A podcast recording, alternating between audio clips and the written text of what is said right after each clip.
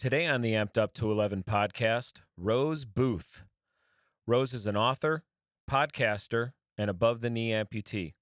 In her very first book, Rose shares her unbelievable life story of facing death numerous times, doubting her faith, and rising from the depths of despair.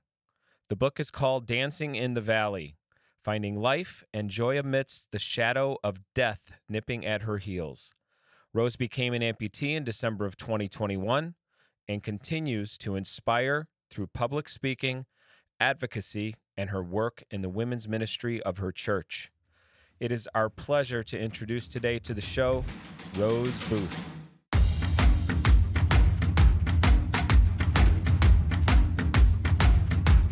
Hey, Rose.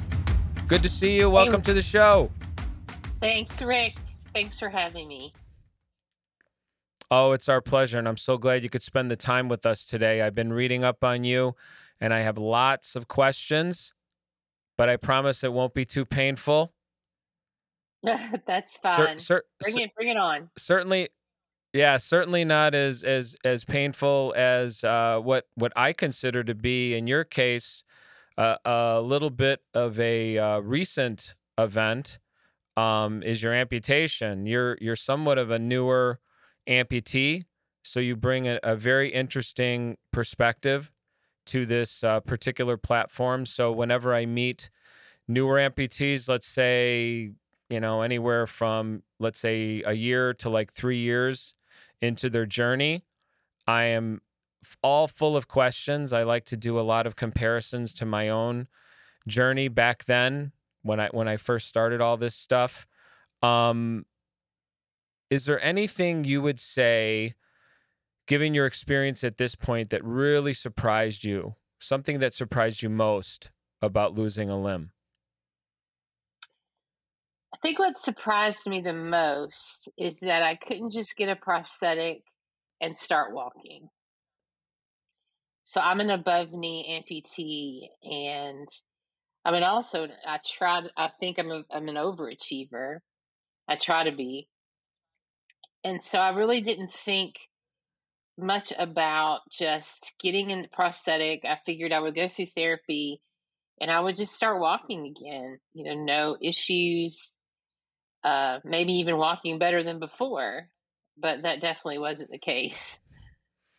Yeah, I would agree with you. Very often, many people that, never experience limb loss think it's a plug and play situation where you take away one limb and then you just attach another, not really understanding that it's a incredibly difficult sort of calculus that goes into getting used to even donning a prosthesis, let alone walking.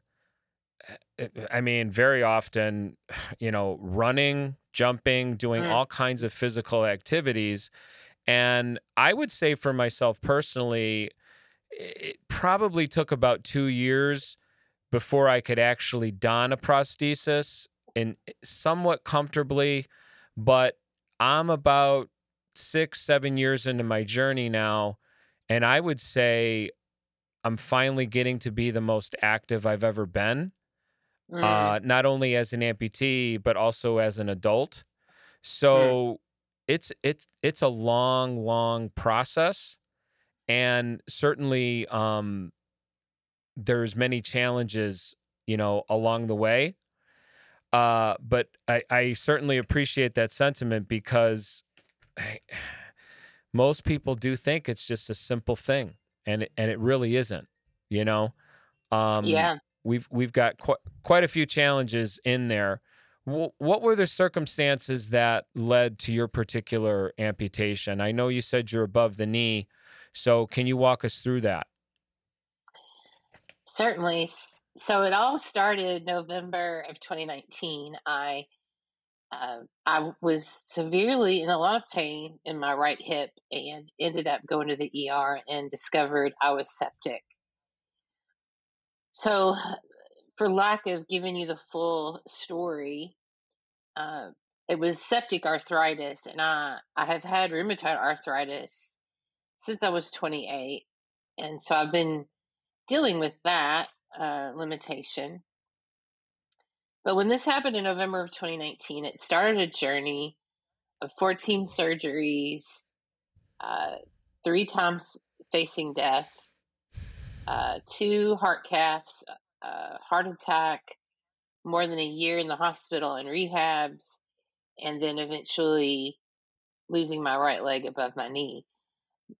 Essentially, I had a hip replacement, I had a knee replacement, and what happened after the knee replacement, I was doing great and had an accident at the rehab facility and tore the patella tendon, and then it never truly would heal properly, and so I contracted an infection, and then because the muscle was torn, it just couldn't keep the incision together. And so because of that, there really wasn't anything else to do but to amputate. And during that time, I also turned septic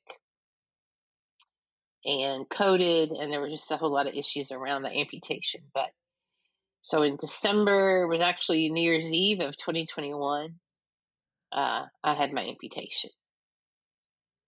And going through those trials, and I've ridden this roller coaster myself. I'm a kidney transplant recipient.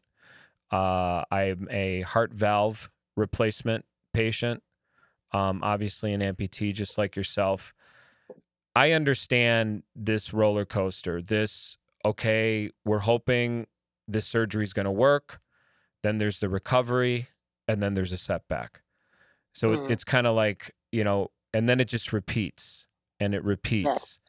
And you can reach a place very often where you're sort of faced with the idea of like, is this it?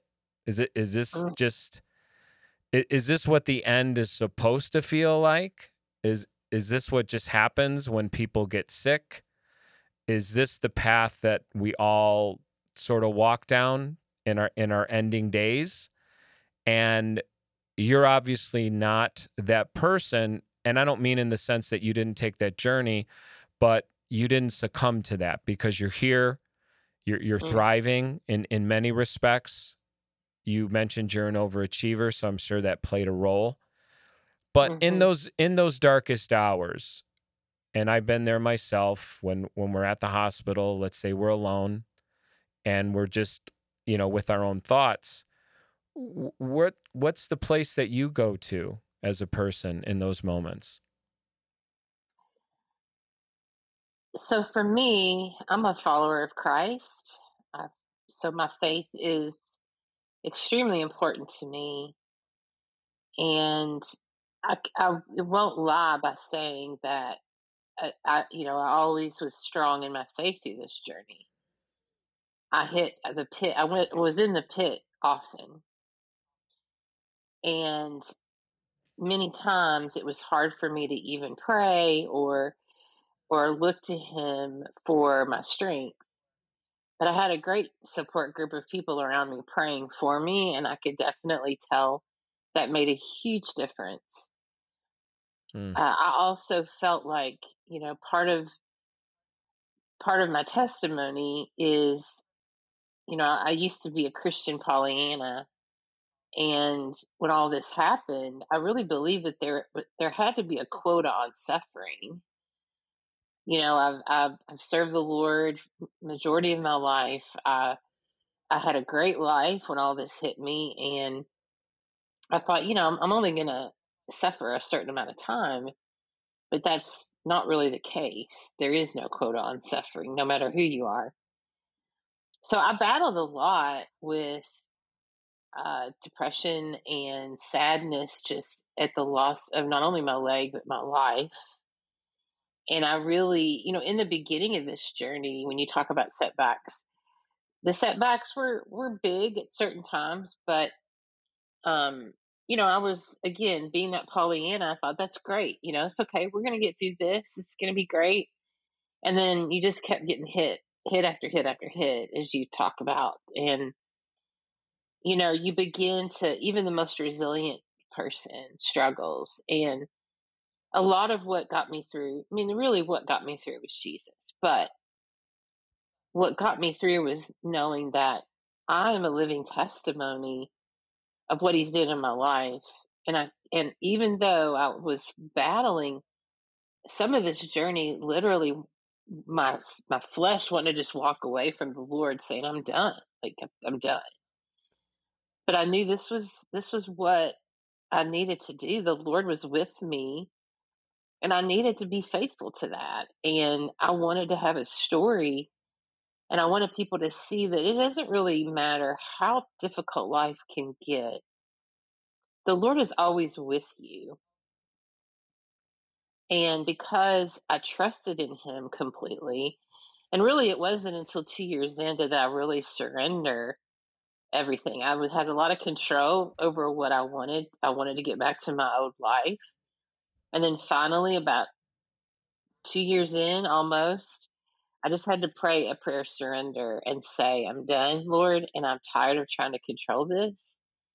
I got to take what you have for me. And that really started the worst 3 months of this journey, which ended in me losing my leg. And it got to the point before my amputation, right before the week of when I coded, I had told everyone I was ready to go to Jesus. I was done. I wanted to go.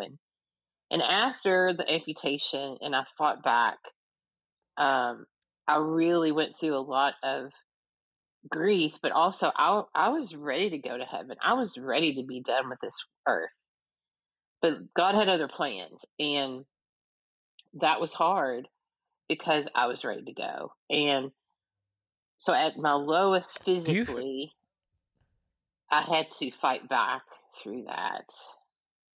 Yeah. I was going to say, don't you feel, and I felt this way because you mentioned your support system.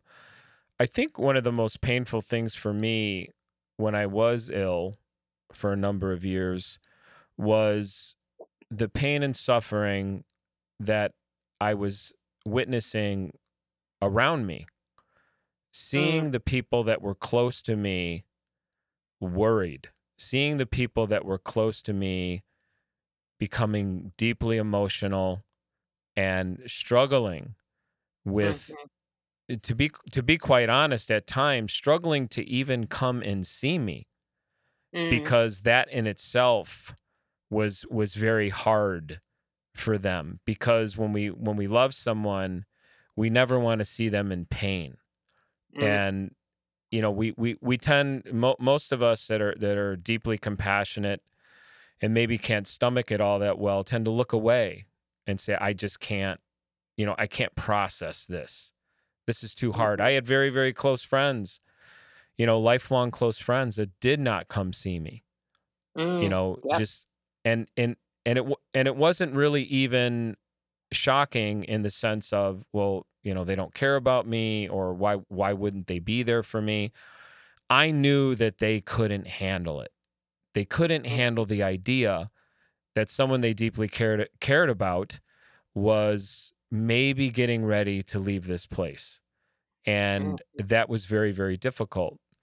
However, you know, you can find that some beautiful relationships, friendships, support systems will come to surface in those darkest moments.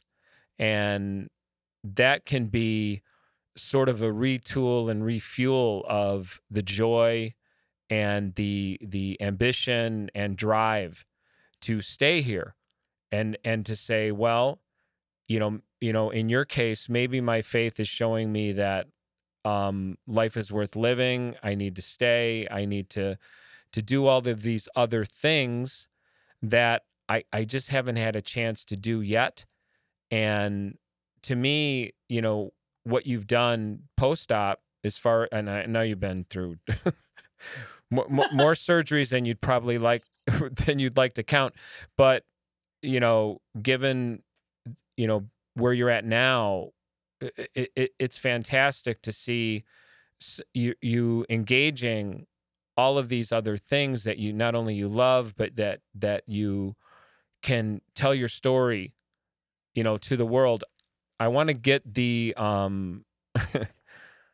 Excuse me. I want to get the name of the book correct. I don't want to screw this up. So, Dancing in the Valley, finding life and joy amidst the shadow of death nipping at her heels. That's a lot. That is a lot right there. When I see that, Rose, I think, okay, this is going to be interesting. So obviously highly anticipated book that is, I believe, is being released December 1st, correct? That is correct. Yes. Yes. Okay. So December 1st. So this podcast will actually air before the release of your book. So I'm excited about that. So mark it on your calendars, December 1st. Rose Booth, her book is going to be out, available. I'm assuming all platforms. Is it through Amazon, through everywhere you'll be able to get your hands on it, correct? Yes, that's right. Amazon, Barnes & Noble, all the general suspects. Okay, fantastic. I'm curious because I do a bit of writing myself. Had you always been somewhat of either a bookworm or an aspiring writer, or was this something that just came from your experiences, you know, facing the challenges you have and coming so near death? It definitely has been a dream of mine to write a book for quite a few years, probably 16, 17 years. I wanted to write a book. I don't know if you're familiar with the movie, Mr. Holland's Opus. It's an older movie. Oh, Richard Dreyfuss, of course. Yeah, yeah. So the movie premise is that Mr. Holland has to deal with life, and so he never gets to write his opus. And he is teaching kids and taking care of a deaf son and all those things. And if people haven't seen it, they need to go back, watch it. It's got a great ending. But that was me. Like, I had, life was going on, and I just didn't have an opportunity to invest the time in writing a book, and it takes a lot of time. Didn't really know where to start. And so I ended up right before in the midst of when I started this journey, I came across a literary agent who I've followed for years, Joy Eggridge's Reed, and she was going to do a writing cohort that would help people to come in on the other side with a book proposal. So I tried doing that in March of 2021, and that's when the accident happened with my patella tendon. So I said, hey, can I do it another time? Sure. So October of 2021, I was set to go, had all my materials ready to roll. It's a 30-day thing. And that's when I ended up back in the hospital before the last 3 months before I lost my leg. So... Finally, when I got out, May of 2022, I went through the cohort and came out with a proposal. And I say this about a lot of things in my life, but I really feel like that the Lord allowed this to happen to make all my dreams come true. So I'd always wanted to write a book, and I've done that. I've always wanted to be a radio talk show host. Well, now I co-host a podcast. And I've always wanted to do more work in the church, serve in my church more, and I'm doing that. So because I loved my life before, I had a full-time job, more than full-time, working 50 hours a week or more, managing a team I loved, doing what I loved, but that was all-consuming. And so now that I'm really not able to work full-time, due to the kind of the hit my body took and the amputation and the RA and all of that, these are the things I'm doing, and they're very fulfilling and they're great. But I was a bookworm as a child, was on my newspaper staff in high school, and really loved to write, and began a blog in 2005, and everybody said, oh gosh, you need to write a book. I couldn't decide on what to write it on, or I had 6 different ideas, didn't know which one to go with. And then all this happened, and here I am. Yeah, so where I get even more curious is in terms of writing process, because, you know, I've done some writing, and I'm actually in the midst of working with a publisher on a young adult fiction story, and I got to tell you, there are times where there are days when I'm ready to write and everything's flowing, but there are other days where it's like pulling teeth. Mm-hmm. I mean, to get ideas on paper and to feel somewhat confident that it has some kind of cohesion. What is your, what's your process? I know every writer's a little bit different, but I'm curious to know, do you hit those stumbling blocks, and how do you overcome those? Definitely. I think being a writer, being an author, you do it in a vacuum. You're basically sort of I think a lot of times introverts even struggle, but it is somewhat of an introvert type of a job. You research, depending on what you're writing, you might have to research, which takes a lot of time. You've got to think a lot. And then you have days where, just like you said, you can sit down and just blow it out. And then there are other days when you just can't for the life of you write anything. So I would say for me, right. With this story, it's my story, it's my life story. And it tells, majority of the book does concentrate on the years 2019 through 2022. But I tell my whole life story, but concentrating on those times that are difficult, that were hard. That was very difficult for me. I would have to take breaks, because not only, it's not so much that the ideas wouldn't flow, but that it was too traumatic sometimes to recount all of that. It's therapeutic on some days and traumatic on others. So a lot of times I would have to take some pretty big breaks in between.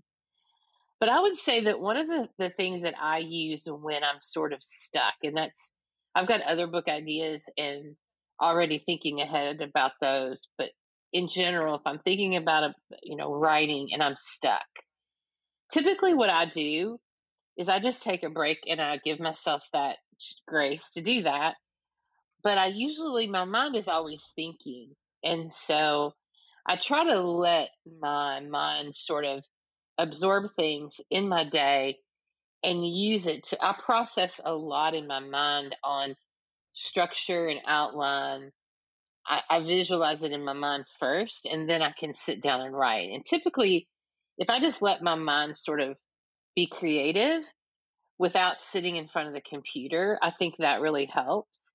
Because I think the pressure of sitting down in front of your keyboard kind of can stunt your creativity. So a lot of times that's what will help me, is just to walk away from the keyboard, or in my case, roll away from the keyboard, and yeah, right. Just live life for a while and let my mind sort of process what my next words need to be for the page. Yeah, I think that's really good advice, because I've done that myself. Sometimes I feel like sitting at the keyboard, there's this pressure, like this performance type pressure of, yeah. I have to come up with these really interesting ideas right now. And very often I will, I'll step away. I'll let that process a bit, give my brain a chance to breathe. And then suddenly I'll get an idea and think, okay, here it comes. Now it's time. The thing I was also really surprised by was just the volume. Maybe my grammar just stinks, but just the volume of self-editing I've had to do, where I will sort of riff and jam and just be cranking away. All these ideas are sort of, kind of getting splashed onto a page, go back and think, oh my gosh, what is this? Like, what am I trying to say right now? Because none of this makes any sense to me. And I was the one that wrote it. I'm thinking, what on earth? what was I on drugs this day? Like, what was I doing? You know, the whole thing is just very strange. Go ahead. It's really interesting. So when I've done the very same thing, I've gone through, I've written it all down, but I would go back. Typically I would write chapter by chapter, and then I'd go back and read through, and I'd be like, what in the world is that? What, you know? And then I would completely redo stuff. But when I got to the publishing process and had a manuscript, you know, then you start with, I had a developmental editor who went through to sort of read it from a developmental standpoint. And then there were lots of edits. Then I went through a copy edit stage where the copy editor made changes. And then I had a couple of friends read the draft before we're now, excuse me, we're now finalizing the typesetting ready for the upload. And so I had a couple of friends read through it. And again, I'm like, I got to the stage of, maybe I shouldn't even be writing, like the amount of corrections and changes. But, you know, I think I actually enjoy the editing process. And I think that's a little different than most writers. Most writers, I think, like to just get it on the page and be done and move on. Their editing process can be, it's very arduous, but it does make your work better. And so I try to look at it when I do what you've done, where I've read something and go, what am I thinking? I just think about it as just a piece of pottery or an art piece that we're continually tweaking to make it the best we can make it. Yeah, molding and shaping. Given everything that you've put into this, and I'm just so excited to read it, what would you say you want people that dive into this and absorb it, consume it, let's say, what do you want them to take away from the book?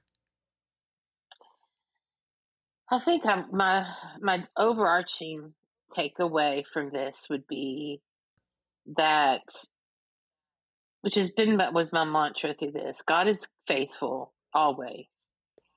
God is always good, and He is always right. So that's the overarching thing I want people to leave with. No matter what you go through in life, you've got to remember those three things.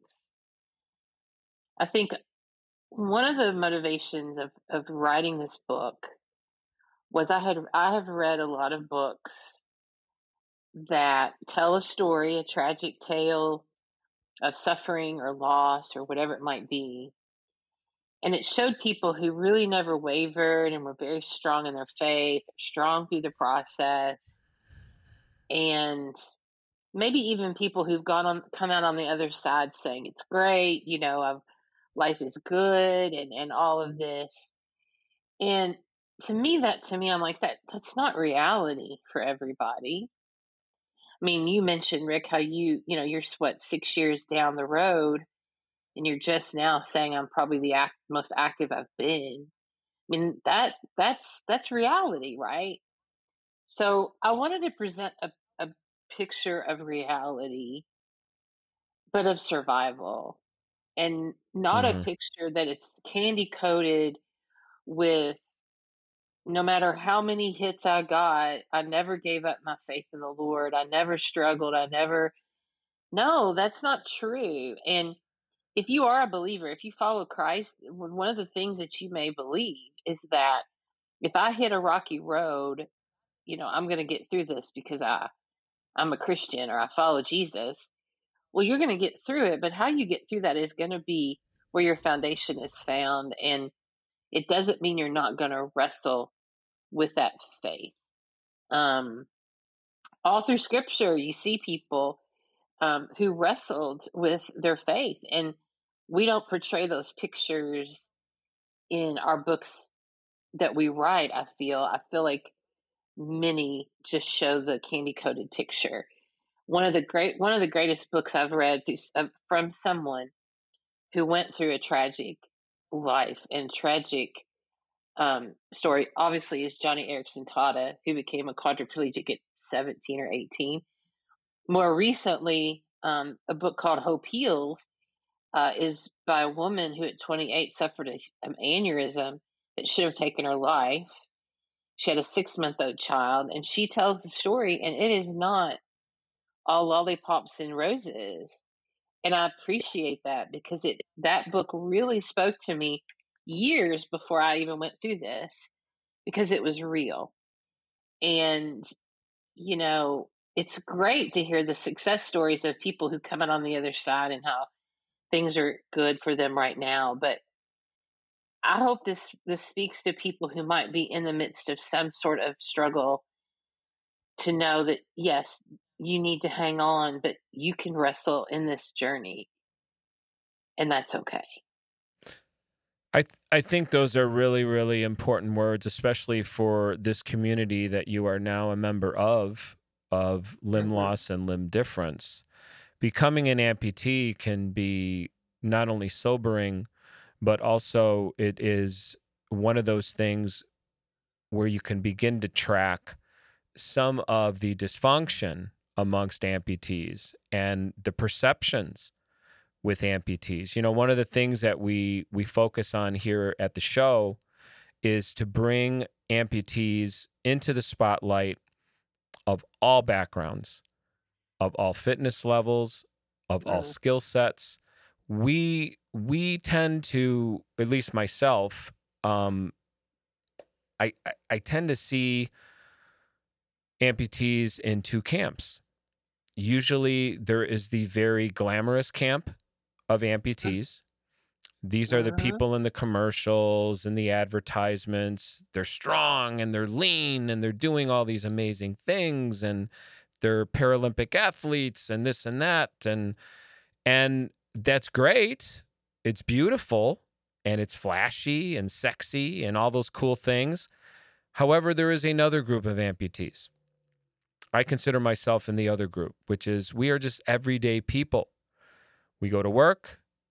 We pursue friendships and relationships. We are part of other communities, and we pursue our passions, and we bring something to this particular universe that is just as relevant and just as important as anyone that has an endorsement deal. Let's put it that way. So when I look at yourself and I see what you're doing, just a couple years after going through usually what will pretty much knock someone completely off their axis, and they're kind of done with any sort of pursuit, any sort of passion. We see amputees going into a very, very dark space. They don't want to engage any longer. To them, life is sort of over. To see what you're doing is very, very inspiring, and it brings to the community and I hope our listeners that sense of hope that no matter what age you are or your background, socioeconomic situation, whatever fitness level you're at, losing a limb does not mean in any way, shape, or form, well, your life's over. In fact, I believe it's just beginning. The new chapter, no pun intended, is just beginning. And, you know, you are a living testament to that. And I so appreciate your courage and you wanting to document your journey in a very, very dark time of your life. And to be quite honest, I can say that because I personally have not gone there myself. I haven't chosen to put all those words down and to document all those feelings and, you know, to relive some of those traumatic moments. I mean, you said it yourself. You'd have to step away from it and try to come up for air before you dive back into it again. So, absolutely. I mean, that's, you know, I mean, if you're not inspired by that, I don't know if there's anything else that's going to inspire you, because that's really something.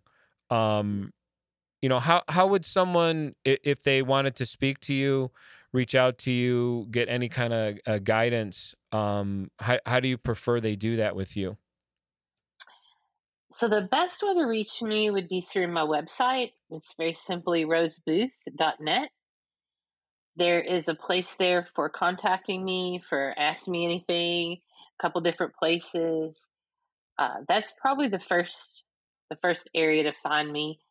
I have a blog there, which is a little neglected since I've been writing the book, but I try to keep that going. I have a newsletter that I ask people to subscribe to. They can keep up with my publishing journey and just my life journey. You can also find my podcast there, which is One Single Thought. I co-host with my friend Heather Bump. You can find that on any podcast provider, catcher. So those are probably the best ways to get a hold of me. And and I do some speaking. I'm not really traveling outside of the regional area. I live in Louisville, Kentucky, but I'm very open to do any sort of virtual meetups with any groups or individuals, and happy to do any sort of virtual speaking opportunities. But I also want to add, Rick, I love what you said about, the two camps of amputees. That's so insightful. And I really think that's something that's valuable that I think your listeners really should take heart when they think about where they are as an amputee.